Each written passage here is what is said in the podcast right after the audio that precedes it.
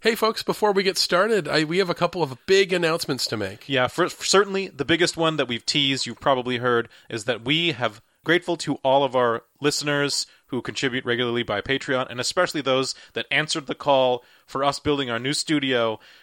I, have we even? Uh, we might even need to debut the name, the hallowed Yes. name of this studio here, Mike. Yes, uh, we, we are recording from the beautiful, scenic Valverde, and if you n- might recognize that name, which was, of course, uh, su- suggested by Patreon supporter Larry Brunswick. Oh, yes. Thank you, Larry. Thanks, Larry. Uh, Valverde has kind of a storied history in the world of movies. It's the fictional Latin American country that uh, that the first Predator movie took place Yes. in. Yep. Um, it it basically pops up in movies that are written by Steven D'Souza.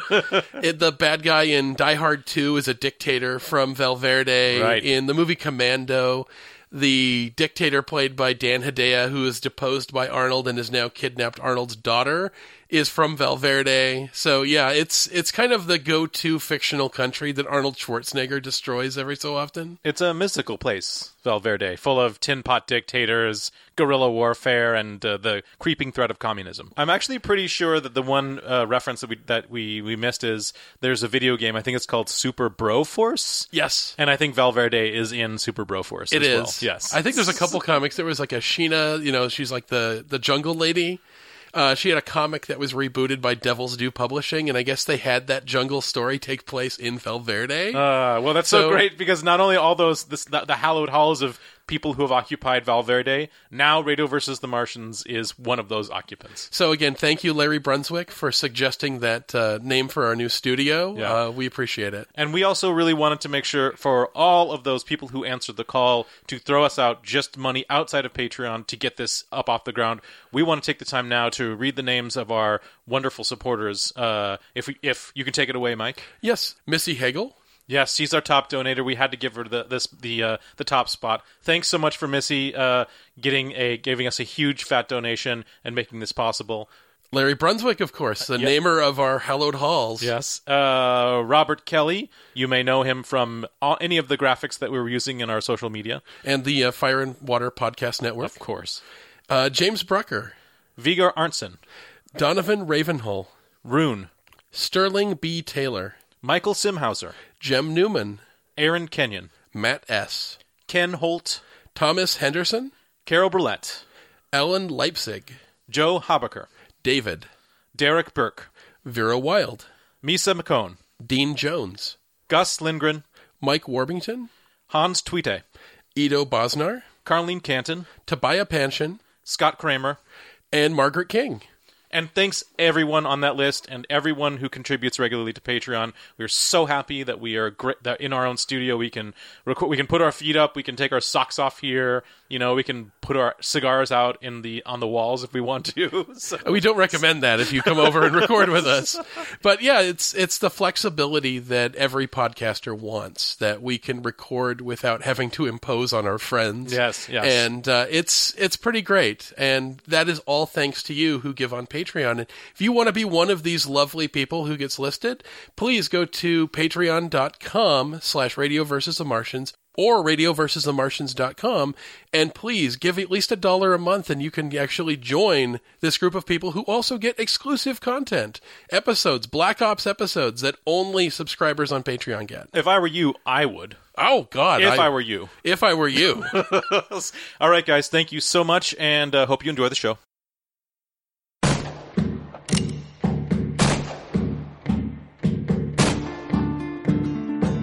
He was a hero to some, a villain to others. And wherever he rode, people spoke his name in whispers. He had no friends, this Jonah Hex.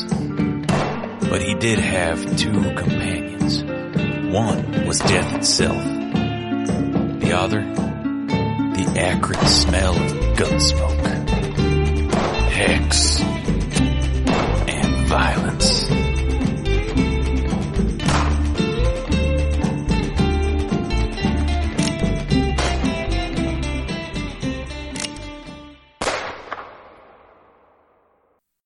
oh it's been too long since we've done one of these It absolutely has, and uh, I think we might have te- we might have teased to our viewers that have uh, heard a fun size episode come out before our regular episode, but now we're ready to sit down and do some hex and violence. Oh god, it's too long. I, I just need me some bloody, violent cowboy action. and uh, this episode, we finally kind of get into it. The big gray elephant in the room, which is of course Jonah Hex, his time fighting in the Civil War, Yeah. and of course the omnipresent Confederate uniform. It's so funny uh, because I read Jonah Hex when I was a teenager, uh, and I didn't actually, I didn't actually like make the connection of the gray jacket that he constantly wears and the fact that he was a Confederate. And it wasn't until we did this hallowed, vaunted program of ours on Hex and Violence that it became clear to me that, oh yeah, he was a Confederate who fought in the war, and it's and except for one issue that happened like three years into writing Jonah Hex, it was a total mystery as to why. Yeah, they never really got into it. And I think one of the things that I kind of love about Jonah Hex are the questions that they don't answer. They actually never tell you why he started fighting in the war because as far as I can tell he's not actually from the south. Yeah, and, and they and we will talk about this with the uh, the issues that we're reviewing. But he's got um, he's got a mysterious past, obviously, and the idea is that Jonah is not necessarily from any one place. Yeah, he's kind of the guy who doesn't belong anywhere. Yeah. That he's a guy who's constantly looking for belonging in one of these places was of course the American South during the the war. And I think what was interesting about this character is that we're now in a time in our nation's current history where this is incredibly politically uh, charged, it's controversial, and it really needs to be talked about. There's no way to get into Jonah Hex without talking about why he's wearing a uniform that is symbolic, even to Hex himself, of an entire race of people being subjected to slavery. e- You know, years after the Civil War is over, why does he continue to wear this thing? And I think the answer with everything that has to do with Jonah Hex is it's really complicated. Yeah, yeah, absolutely. Well, it's about first impressions. yes and I, I think that's a big part of the character is that uh, to kind of get into a lot of the things with hex is that this is a guy who does wear his shame on the outside this Yes. is not a guy who carries a flag Yep. this is not a guy who would be marching in a charlottesville type march No, not at no he has nothing in common with those people and in fact he heavily regrets having been associated with that kind of thing. That Yep. he very quickly into the war realized what he was fighting for and refuses to take off that uniform in sort of an Inglourious Basterds kind of way. absolutely, absolutely. That this is a guy who won't take his uniform off because he wants to continue to pay the social cost of the things that he's done. So, if we can dive right in, the first uh, mention of the backstory behind his involvement was in Weird Western Tales number 29, published August 1975. Written by Michael Fleisher, of course, the man who wrote the, wrote the bulk of the series, dude. Um, art by, you'll have to help me out here, Mike. I think it's Noly Panaligan. I know I'm butchering that name. And he, of course, was part of this wave of Filipino artists that came into DC Comics in the 1970s, along with Hex co creator um, Tony De Zuniga, Nestor Redondo, and, of course, one of my favorites, Alfredo Alcala, who did a lot of the inking on Savage Sword of Conan at yeah, the yeah, time. yeah. The uh, the issue, uh, the ep- excuse me, the title of this was "Breakout at Fort Charlotte." Jonah Hex mounts his horse in Red Rock, Texas. A teenager calls him out from the middle of the thoroughfare, calling him a traitor, a murderer, and asking him to draw his six guns. The boy draws and fires. It misses Hex, hitting the bridle on his horse. The horse bucks and knocks Hex out with a rearing hoof. The townsfolk take him to the doctor as he lies unconscious in a feverish state, ranting about Fort Charlotte. We flash back to Christmas Day 1861, Richmond, Virginia. A young unscarred Jonah Hex is accompanying his rebel comrade, Jeb Turnbull, back to his plantation estate on leave from the front. They're greeted by Jeb's father, Mr. Turnbull, who invites them in. They sit down for Christmas dinner, speaking of their exploits in the war with the Yankees. Suddenly, an overseer bursts in to announce a slave revolt on the plantation. Hex, along with Jeb and his father, draw arms to help quell the riot. After Hex is forced to shoot and kill a charging rioter and witnesses the cruel floggings from an overseer in retaliation for the revolt, something changes in Hex. Soon, Lincoln enacts his Emancipation Proclamation, and Jonah Hex confides to Jeb that he can no longer fight to preserve a world what's better off dead and done with. Jonah decides to surrender himself honorably to the Union commander at Fort Charlotte and wait out the war. Jeb relents and boasts that he'll see Jonah again soon as a victor. Jonah appears in the quarters of the Union commander and, much to the Yankees' surprise, offers him his surrender. The commander tries to extract from Hex the location of the rebel encampment, only to be rebuffed by Jonah saying, I'm a prisoner of war, not a traitor to my friends. As the commander sends him to the stockade, his orderly notices red clay on Hex's horse's hoofs, which betray the location of the rebel camp. With that, the Yankees easily capture the rebels and march them back to Fort Charlotte as prisoners. Back at the stockade, the general singles Jonah out publicly and thanks Jonah for helping him betray his rebel comrades. Hex delivers a well placed uppercut into the Yankees' treacherous mug. In solitary confinement, Jonah finds loose floorboards with a tunnel underneath and devises a plan to help his friends escape the fort. The Union captain informs his guards that he purposely created the tunnels to help set up the Rebs and fixes to shoot them while attempting to escape, rather than be burdened with their care. Jonah rallies his troops to escape in the tunnel, and as they clear the fort, the Yankees open fire, cutting down all but Jonah and a handful of others. Hex later returns to enact his vengeance on the Union commander, exclaiming, Eat that, skunk! And Mr. Turnbull vows to kill Hex in return for the betrayal of his son. Hex wakes up from the doctor's table and fixes to leave. The teenager is still outside, waiting to finish the deal. Hex obliges the boy and offers to draw down. They fire, and Jonah crumples to the dirt. As the boy leaves victorious, the old doctor pulls Hex up, unharmed. Hex faked his defeat, opting to sacrifice face for the life of an innocent boy. So this is a big part of what a big part of what uh, kind of starts to define the the laudable morality of Jonah Hex is that you can tell that rather than uh, have his violence and his reputation um, contribute to something that he cannot abide, he can't stomach. He would much rather become a prisoner and uh, any and all, uh, you know, any and all violence that that might bring upon himself. And of course, it's exploited. And this is sort of a part of Jonah Hex's character is that his morality is often exploited by ruthless men uh, and, and unscrupulous men, and but he always gets the blame in the end. Oh yeah, and he Yeah. never does a, a lot of work to try to undo it. Because I think Yeah. on some level, this is the thing with Jonah is that he always kind of feels like he deserves the shit that he gets. So Yeah. he takes it. He's a guy who acts violently a lot, but he has a very long fuse, especially with people that he sees as helpless. That everything is personal with Hex. That if uh, he doesn't want to fight an innocent, stupid kid because he's been that stupid kid, Right.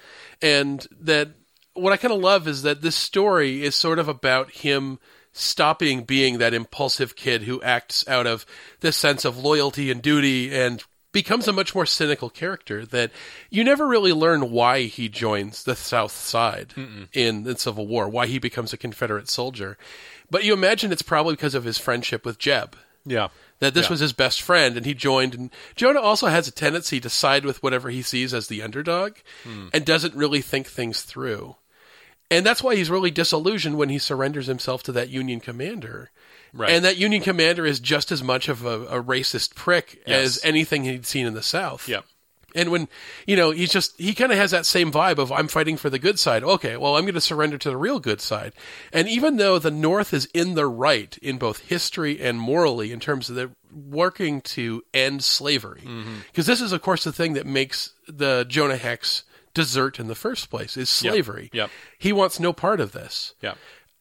he still he encounters people who are marginally less racist than those he just left and he's like these aren't really they may be right but they're not necessarily the good guys and that's that's the thing i think is kind of mature for a book of this type Yeah, Absolutely. I think doesn't there is a point in the book where he is commenting to himself based on seeing the Union captain's behavior to his orderly, um, it, which is who is black who is black, yes, is that he feels like their people don't have a home in either the North or the South. So even he can see the situation that's happening, right? He's the guy who grows a conscience, and then also sees like, well, this is not going. There's no uh, virtuous. There's no virtuous virtuous uh, victor on one side, right? yeah the, the There's no, is, they're not benevolent. Yeah, the Union is clearly in the right in terms of what they're fighting for. And let's make no bones about it. The the Civil War was about slavery. Yeah, it absolutely This is about white supremacy, and there's really no question about it. There's no getting around it. I mean, we have a lot of these retconned neo-Confederate arguments that people Yeah. make about states' heritage, rights. not hate. Yeah, yeah. their heritage was hate. Yeah. And Hex got that right away in this story and says, you know, I'm not going to fight to defend a world that deserves to die. this this is not what I want to be a part of. I you know that he he joined probably for Jeb, but when realized what the cause was, he couldn't take part in it, and a big part of it was that that slave rebellion. Mm-hmm. That you do see Jonah kill somebody, but it looks almost on accident. That a rebelling slave comes at him with a weapon, and Jonah turns, and it almost looks like he's falling down Yes. while turning, Yeah. and shoots the guy. And it's almost this look of regret that's immediate on his face. Yeah, because the next panel basically has him looking down with a revolver in his hand, sort of pointed down, almost as if he's going to drop it. Yeah. Yeah. There's a shame in what he's done. Yeah. And you don't see that in either Jeb, because that's kind of the blind spot he has this Jeb, but especially Quentin Turnbull, Mm-hmm. who is kind of uh, Jonah Hex's Lex Luthor. Yeah, which he'll come up later. We'll talk about later. of Oh course. yeah, that yeah. that at this point in the story, this is the first time we've actually seen Quentin Turnbull. Hmm. That uh, that basically Jonah Hex um, is being blamed for the death of this guy's son in that in that attack on Fort Charlotte. Jeb is gunned down with a Gatling gun. Jonah Hex is blamed for it, and this old plantation owner has, in this comic at this point, spent the last year trying to get Hex killed through all these different methods. And all you've seen of him is sort of this Dr. Claw hand and arm inside of a carriage holding this cane. Right. So it's like the movie Duel, or, you know, you don't really see who he is, just a mysterious figure. Yeah. So when you see that, that cane given as a gift, you said, oh, okay, this is the guy who's trying to kill Jonah, and this is why. So Mm-hmm. it's kind of a, a backdoor origin story for Quentin Turnbull. Sure. But yeah, Quentin Turnbull is somebody who feels nothing about murdering or brutalizing people. No, I mean his whole his whole center of power is much like the South. His center of power is the economic ability to exploit the labor uh, free of charge of a whole a whole race of people that backs up his. That's the reason why his business exists, right? Yeah, And he's not going to go out in the fields. And and him, like the entire cause of the South behind him, was to preserve that inequality so they could have an edge up economically on farmers from the North. That's that that is the reason why. Without slavery, they didn't have a reason. They did not have a reason to exist as a, as a society as a separate nation, which is what they fought for, obviously. Yeah, and they're separate nation. And again, I I, I say this a lot, but yeah, the, the the Civil War was fought over white supremacy. Yes, That Yeah. the reason that they broke off, and it's written down a thousand times in in speeches, including the Articles of Confederation. Um, and, and countless charters of the different states breaking off in Mm-hmm. the secession. They did so because, one, uh, the assault on um, Harper's Ferry, Of course. but also because of the election of Abraham Lincoln, a noted abolitionist. Right. So, I mean, this was the final nail. They sort of realized that their way of life, which is, again, uh, basically abusing and brutalizing an entire race of people to perform free labor, labor for them, also who they could rape, murder, and brutalize with impunity. Yep. That that time was coming to an end, that they may have to work their own fucking fields for once.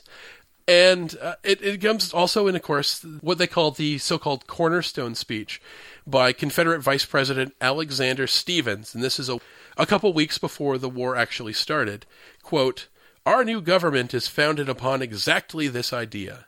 Its foundations are laid, its cornerstone rests on the, upon the great truth that the Negro is not equal to the white man, that slavery, subordination to the superior race, is his natural and normal condition. This, our new government, is the first in the history of the world based upon this great physical, philosophical, and moral truth. So, Yeah. fuck you.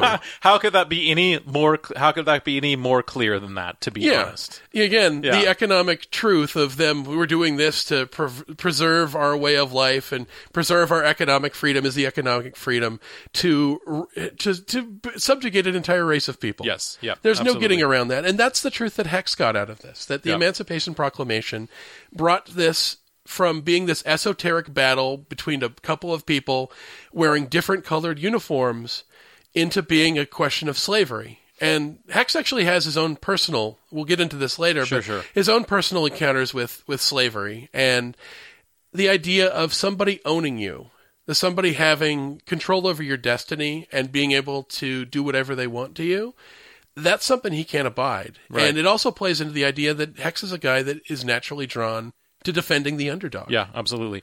I mean, let, us all just to, to put a finer point. Actually, um, Abraham Lincoln is in a panel in this, uh, reading the the uh, Emancipation Proclamation. So they, of course, they wanted to they wanted to make it make it known that sort of historically speaking, and then for for Jonah as well, like this was the turning point.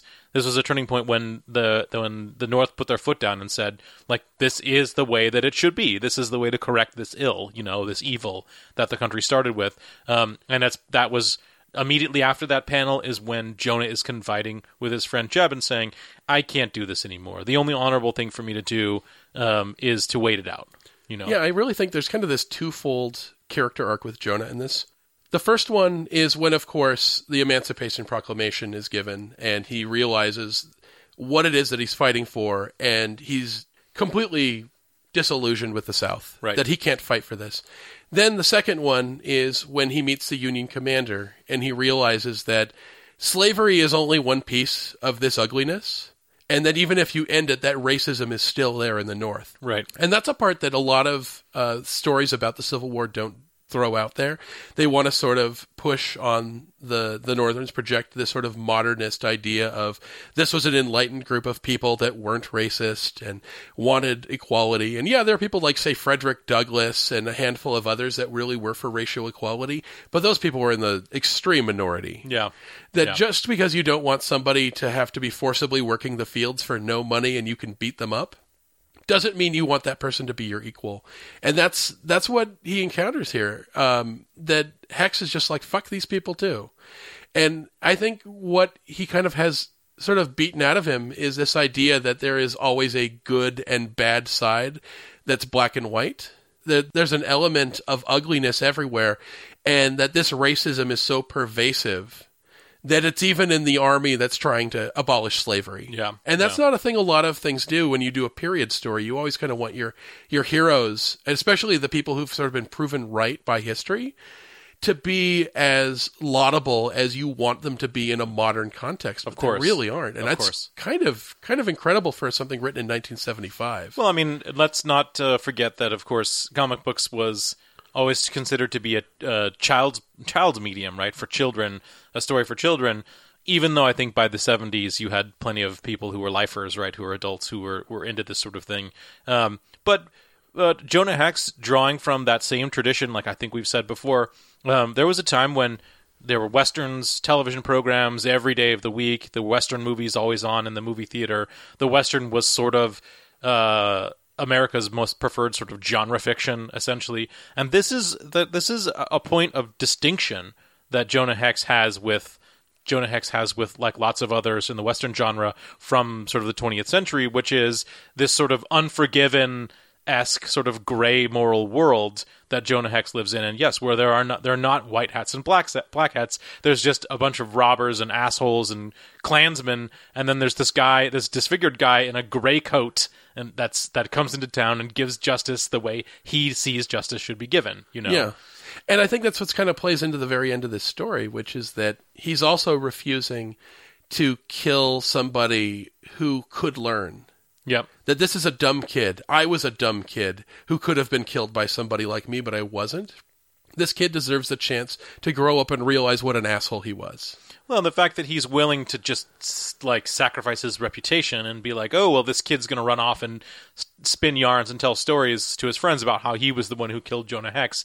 Hex doesn't care. His he doesn't he doesn't give a shit about his reputation. Of the many things he doesn't give a shit about, that's one of the things that he's willing to say, "I'll take that hit just so long as this kid might be able to live and learn from his mistake." Yeah, and I think that's that's kind of what he is. Is that Hex is a guy who, if you are that awful, because there are some black hats in this world, Yeah.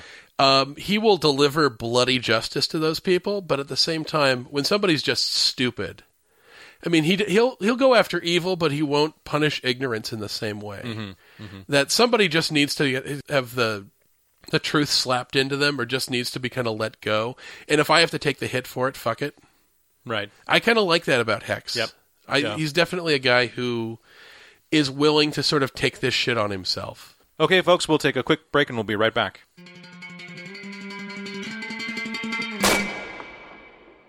Who here likes comic books? Who likes superheroes? Who likes superhero comic books? From the 90s! That's what I thought. Hey there, I'm Nathaniel Wayne from the Council of Geeks, and though I've always loved superheroes, the only time I was buying monthly issues was during the much maligned 1990s. I've decided to go through my personal collection issue by issue, and in my own little way, try to answer the question were 90s comics really that bad? Chances are the answer will be yes, but I think these books deserve another chance, and they're going to get it on 90s Comics Retrial, part of the Council of Geeks podcast, available on iTunes and at 90scomicsretrial.wordpress.com.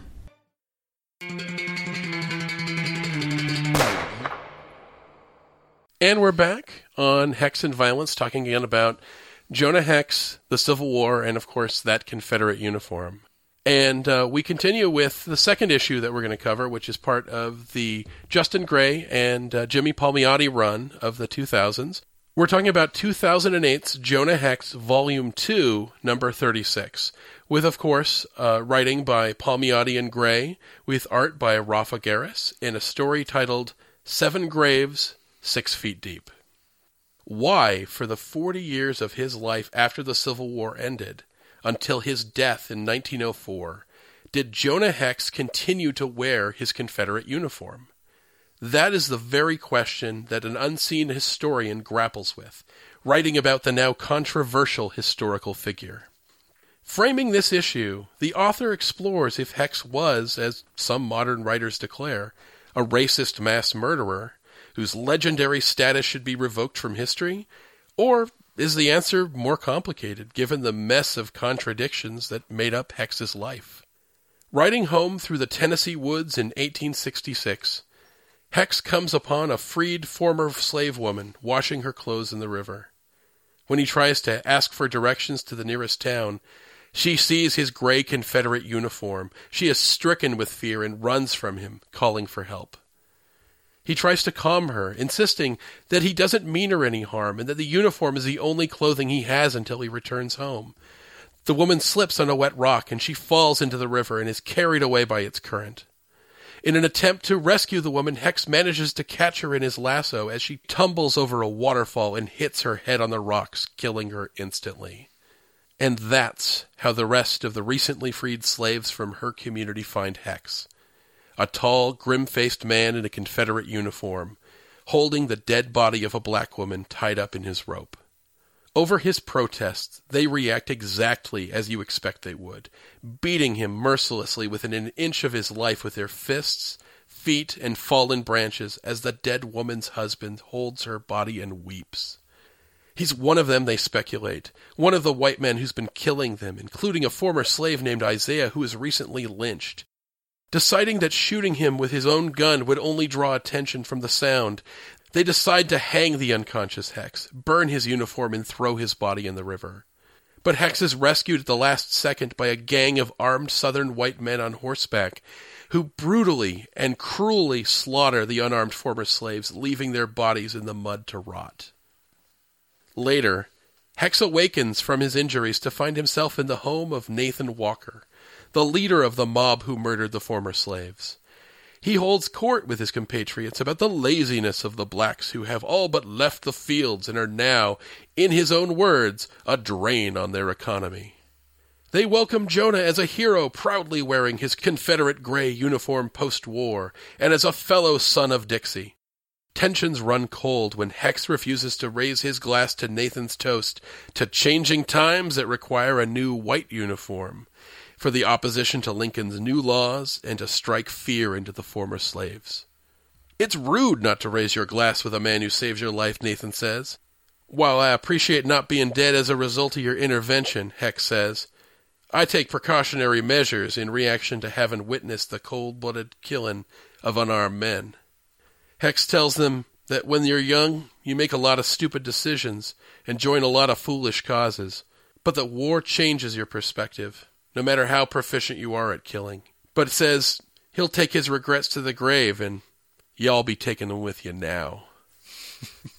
Nathan Walker reaches for a rifle above the mantelpiece and is shot through the knee by Hex's revolver, and then guns down his three compatriots within moments.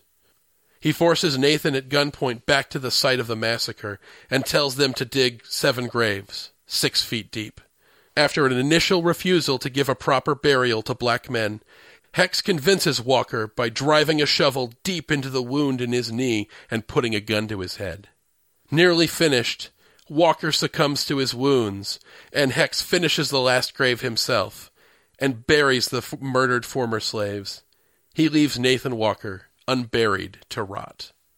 The historian concludes that nothing in Hex's history of killing suggests that he had any more hatred in his heart for people of color than anyone else, and speculates that while many people carry their shame inside of them, that Jonah Hex chose to wear his shame on the outside and welcomed the hatred and revulsion that those gray colors would bring out in other people. And to those who extended their hand in friendship to his perceived racism, would do so at their own peril. Oh, I love it. I love so much about it because the uh, you wouldn't know, and if you wouldn't it, just by describing it, but the art to this book is amazing. Everything is kind of in a weird sepia tone. So that combined with the narration of the historian, it's basically like you're seeing a flashback. You're seeing sort of this uh, this mythic mythic Jonah Hex uh, through of yesteryear, and the only things that are break out, the only colors that break out are like muzzle flashes of guns or bright red blood. Yeah, It's, incredible. That's what I kind of love about this story is the art is so intentionally ugly and distorted to really make the violence hit home. That there's something in the the murder of these innocent people and leaving them to to die in the mud. Like when he forces him back at gunpoint to the site of the massacre, there's like a raccoon chewing on someone to make it as Yeah. horrible as possible. Yeah, yeah. And it's kind of the place that you get from sort of vigilante fiction is that the villains are just so fucking awful that when somebody like Hex comes along, it feels really like a visceral release. And it also kind of plays into something else with Hex, which is that Hex again is not Batman. That Batman would have found a way to save everybody because his stories are written to give him that. Where Hex is a guy who will do anything to survive. Yeah, well, I mean, it doesn't take him very long after he wakes up, right, in Mm-hmm. the company of the in the company of the Klansmen. He, all he needs to hear is that there are people fixing to throw on right, white robes and go lynch some people, and he's like, "Okay, it's done," and takes them all out. Yeah. He doesn't. He doesn't. There's no. There's no pause there. No, he he has no problem taking these people out. There's this kind of rising tension where he knows going into this conversation, okay, I know what I have to do, but he sort of gives them a chance to back away from it, but they just keep digging. Mm-hmm. They just keep saying more and more racist shit. And they just seem more and more about just brutalizing innocent people who've just been freed from bondage, hmm. Hmm. that they need to be kept in their place. And he's just like, well, fuck these people. And it's it's that same sort of thing that he gets every so often. His uniform brings that out in people, which Yeah. is that uh, whenever in the comics he encounters like an army officer, they're like, "Excuse me, what are you wearing, sir?" and then there's people like this, where occasionally a racist sees that and says, "Oh, hey, you're one of me." Right. It's like the worst kind of shibboleth. Right. And Hex always kind of has that moment of, "Oh, fuck this." Right. Right. Uh, because he's not a guy who carries a, a torch for the Confederacy. I mean, his uniform itself is always kind of tattered. Yeah. It's sort of tied together. It's not even complete. He wears like deerskin boots and a different belt. Yep. There's like holes and scratches. He wears it open. It's not buttoned up right. Yeah. Yeah. This is not a guy who is keeping this thing pristine. No. He's not like a war recreationist guy. I mean, this is a guy who, again, it's it's that Inglourious Basterds thing. I don't deserve to be able to take this off. I deserve to carry this with me forever. And sometimes that means this thing is kind of like a like a bug zapper. It like it attracts mosquitoes, and I gotta I gotta zap them when they pop out. What it, what it's so interesting is that the is that the uh, um, is that Jonah Hex usually doesn't leave too many witnesses. Like No. that's and that's that's actually part of I think what the mystique that is being built by adding in the this sort of omniscient narrator, this omniscient historian. I guess it's not really omniscient. It's not actually not at all omniscient. Narr- this this narrator that's sort of commenting on the the deep unknowns about the character, um, but it's doing it in this fog of Well, no one probably ever knew about this incident with the six graves, or the, with the seven graves six foot deep. No one knew. Because Hex isn't going to tell people. Yeah, everyone's dead. Yeah, everyone's dead, and Hex is the only survivor, and Right. that's that ongoing thing is that he doesn't like Batman get to rescue people. Yep. That Batman would have found a way that they probably would have been locked up in a barn, and then Batman would have freed them and had this moment at the end where, but no, um, Jonah Hex is a guy who's always too late. Yeah.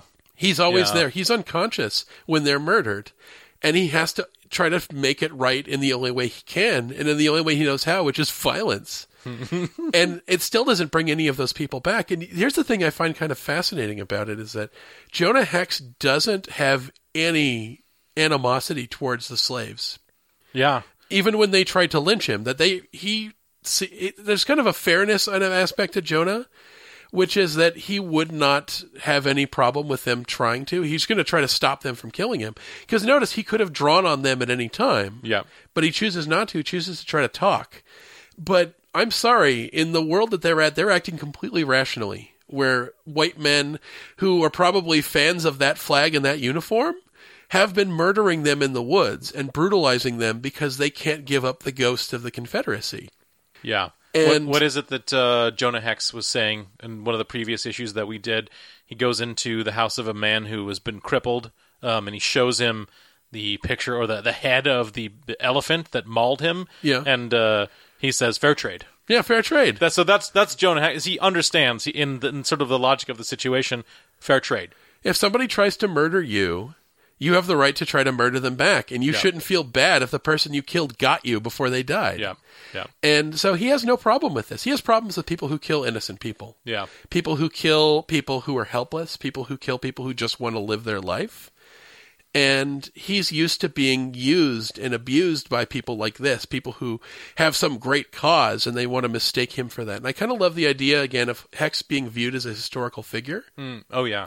Because again, part of Hex's sort of weird self hatred that he has is he doesn't try to correct the record of people who say shit about him. Because even if he didn't do it, he still feels responsible. And this is kind of the thing with the a massacre at Fort Charlotte, is that it's not his fault. That's why he's ranting feverishly. You know, he's trying to. This is the one time he's actually trying to defend himself, but of course he's in the middle of a fever dream. Yeah, he never tries to, to go back and, and secure the record for years. That he lets people go on thinking awful things about him. Because even though he didn't open up on those those Confederate escapees, he still feels responsible for it. Yeah, And he might as well just take the heat for it because he kind of deserves to be hated for the shit that he's done. And I kind of like the idea of viewing him as a historical figure because, yeah, he exists ostensibly in the DC universe. So, you know, in a couple hundred years, Green Lantern and Superman will be flying around. Mm-hmm. But he's never really kind of fit into that world that he might show up in a Justice League time travel story. But it would feel like a total violation to have, like, Superman show up in Jonah Hex. absolutely. Yeah, And so you never get this idea of how do people in this future world look back on this guy who went around the West killing hundreds of bad guys in a Confederate uniform, and how could a guy not be controversial? yeah, Uh, especially when he goes out of his way to not defend himself to the historical record.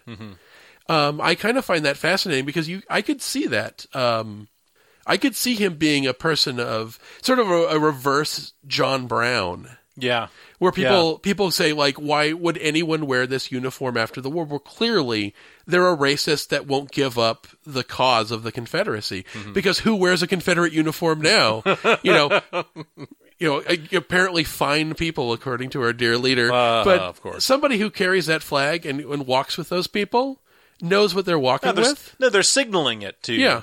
If there, there's not, there's, it's not, it can't be an ign- ignorant stance. No. they're throwing up a flag, literally, literally and, figur- figu- and, yeah. and figuratively. Yes. And Hex is a sort of guy that refuses to walk with them, but still still doesn't believe that he deserves to take it off. And I kind of love that about his character. It's sort of like his his scar at the same time. It's this ugliness about him that makes him look like a villain, but in many ways he's more honorable than most of the. He's often less racist than the people around him too Yep. Yep. that uh, even even the Union soldiers and stuff like that, that he just sort of goes, "I've done horrible shit. I don't deserve forgiveness, so I won't forgive myself." And I kind of I kind of dig that about this. Um, There's something about the his sort of disfigured half of his face and not only sort of the dual nature of the man, right, of him just being a merciless killer, but also being this fair guy. There's something about uh, instead of him having a third eye, he's just got that second ugly eye, and there's something about looking through that second ugly eye that gives him that perspective where he can have pity on the underdog, and he can understand that. Um, there, there are these horrible people, and terrible things happen to good people, and the best you can the best you can do is try to give a little mercy to the people who need it, you know. Yeah. And the and the be- uh, or the best you can do is then also dispatch the assholes that deserve it. Oh, too. Oh God, yeah, just kind of kind of call the herd of the really ugly, awful people, and where you can try to spare somebody like that kid in the first story. Yeah. That that kid isn't gone in the same way that Nathan Walker and his friends are gone. Yeah. That those guys are are irredeemable. That they they just need to be thrown to the dustbin of history, Mm-hmm. where that kid can grow up and become a much more smart, nuanced person, who isn't all about I need to avenge the Confederacy. Yeah. Yeah. You know, I think that's that's a big part of it is is that young people are should be allowed to be stupid to a certain degree, to the degree that they're threatening people's lives, and then you sometimes, unfortunately, have to dispatch them too. But Right. you spare him when you can because he doesn't get that opportunity very often. It's what was, was that episode of Doctor Who? Everybody lives. Um, nobody usually. It's there's no Everybody Lives episode of Jonah Hex. I what I think is if I if I'm to uh, to use and and or disuse uh, current slang, there's something that is incredibly woke Yeah. About the idea that this being the first story, at least being written in the mid '70s, in a time was, I mean, you know, the the war had been over for hundred years, but obviously racism then as now was still present, and it's pretty amazing, I think, for a kids medium to be able to be, continue talking about this on this on this high degree of, uh, of this level and making the hero really lay the fucking situation out pretty flat, pretty pretty uh, evidently, right? Um, these are these are racist assholes. These are people who would murder someone because they're different. These are people that want to create a world where they oppress everyone else, and that's why they are lumped in with you know throat slitters and rapists and thieves because they uh, have clearly shown a disregard for the humanness of other people that are different than them. You know, I think that I think that's pretty. That this could easily be like a very milk toast. Cowboys and Indians kind of a story, and Jonah Hex is not that at all. No, it's all about bringing that, that grayness into it. Again, that sort of unforgiven, sort of post Western, mm-hmm. where it isn't about good guys and bad guys. It's about how the people we often think of as good guys have this ugliness in them, and that a lot of the people who have been branded by history, or at least the racism of that time, as bad guys, are often misunderstood or they're victims.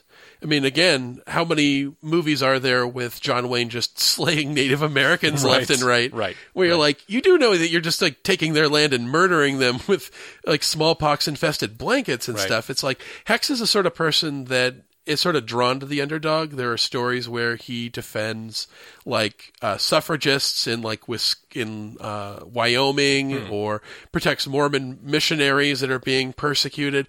He sort of sees whoever it is that's being spat on and kind of is pulled towards defending that, and sometimes to his detriment, because sometimes they turn out to be assholes too. and it's the thing is that this is a guy who just makes bad decision after bad decision after bad decision, and like in this story, sometimes all he can do is clean up the mess. Yeah. it sort of reminds me of there's a, a time I played Red Dead Redemption. Where you know how there's those random events that happen in that game, Right. Like I'm just riding along and I see two people on horseback shooting a guy on foot running away, and what is the thing that I've been taught over and over again in video games that aggressors are the bad guys? Yeah. So I shoot down those two guys and I realize that those guys are lawmen taking down like a, an escaped criminal. And I'm like, fuck. I've just done this horrible thing. And all I can do is a Jonah Hex decision at that point, which is to kill the criminal too. Kill the witness. and kill the person who was the bad guy in the first place. And now all I have is blood on my hands. and even though a bad and a bounty, probably. yeah, and I'm like, fuck. And it's that kind of those quick decisions. And again, I love that we never learn. Like Hex is not willing to say why he got involved in the war. He refuses to answer that. It's uh, these quick decisions that have these long-ranging consequences where you're just like, fuck. And now I have all these dead people around him that I have. He has this ability to stay alive against the craziest circumstances. And all he can ever do is that last bit of like that Red Dead Redemption mop up where you just kill the bad guys too, but now everyone's dead. Oh, uh, and it's it's incredibly glorious. I think that um, this can be the same formula for almost every story, right? This Yeah. this is basically the same formula for every story, and yet you can find such differing permutations on exploring more of Jonah Hex's character. And I cannot wait until we talk about the origin of the scar as Yeah. well. That's that's one I can't wait to get to. Yeah. Oh God. We got a lot more, folks. There's so much hex. Yeah. Um, for a character who's been around since '72, uh, one of the things I've, I've always found fascinating about him is that he has so few writers.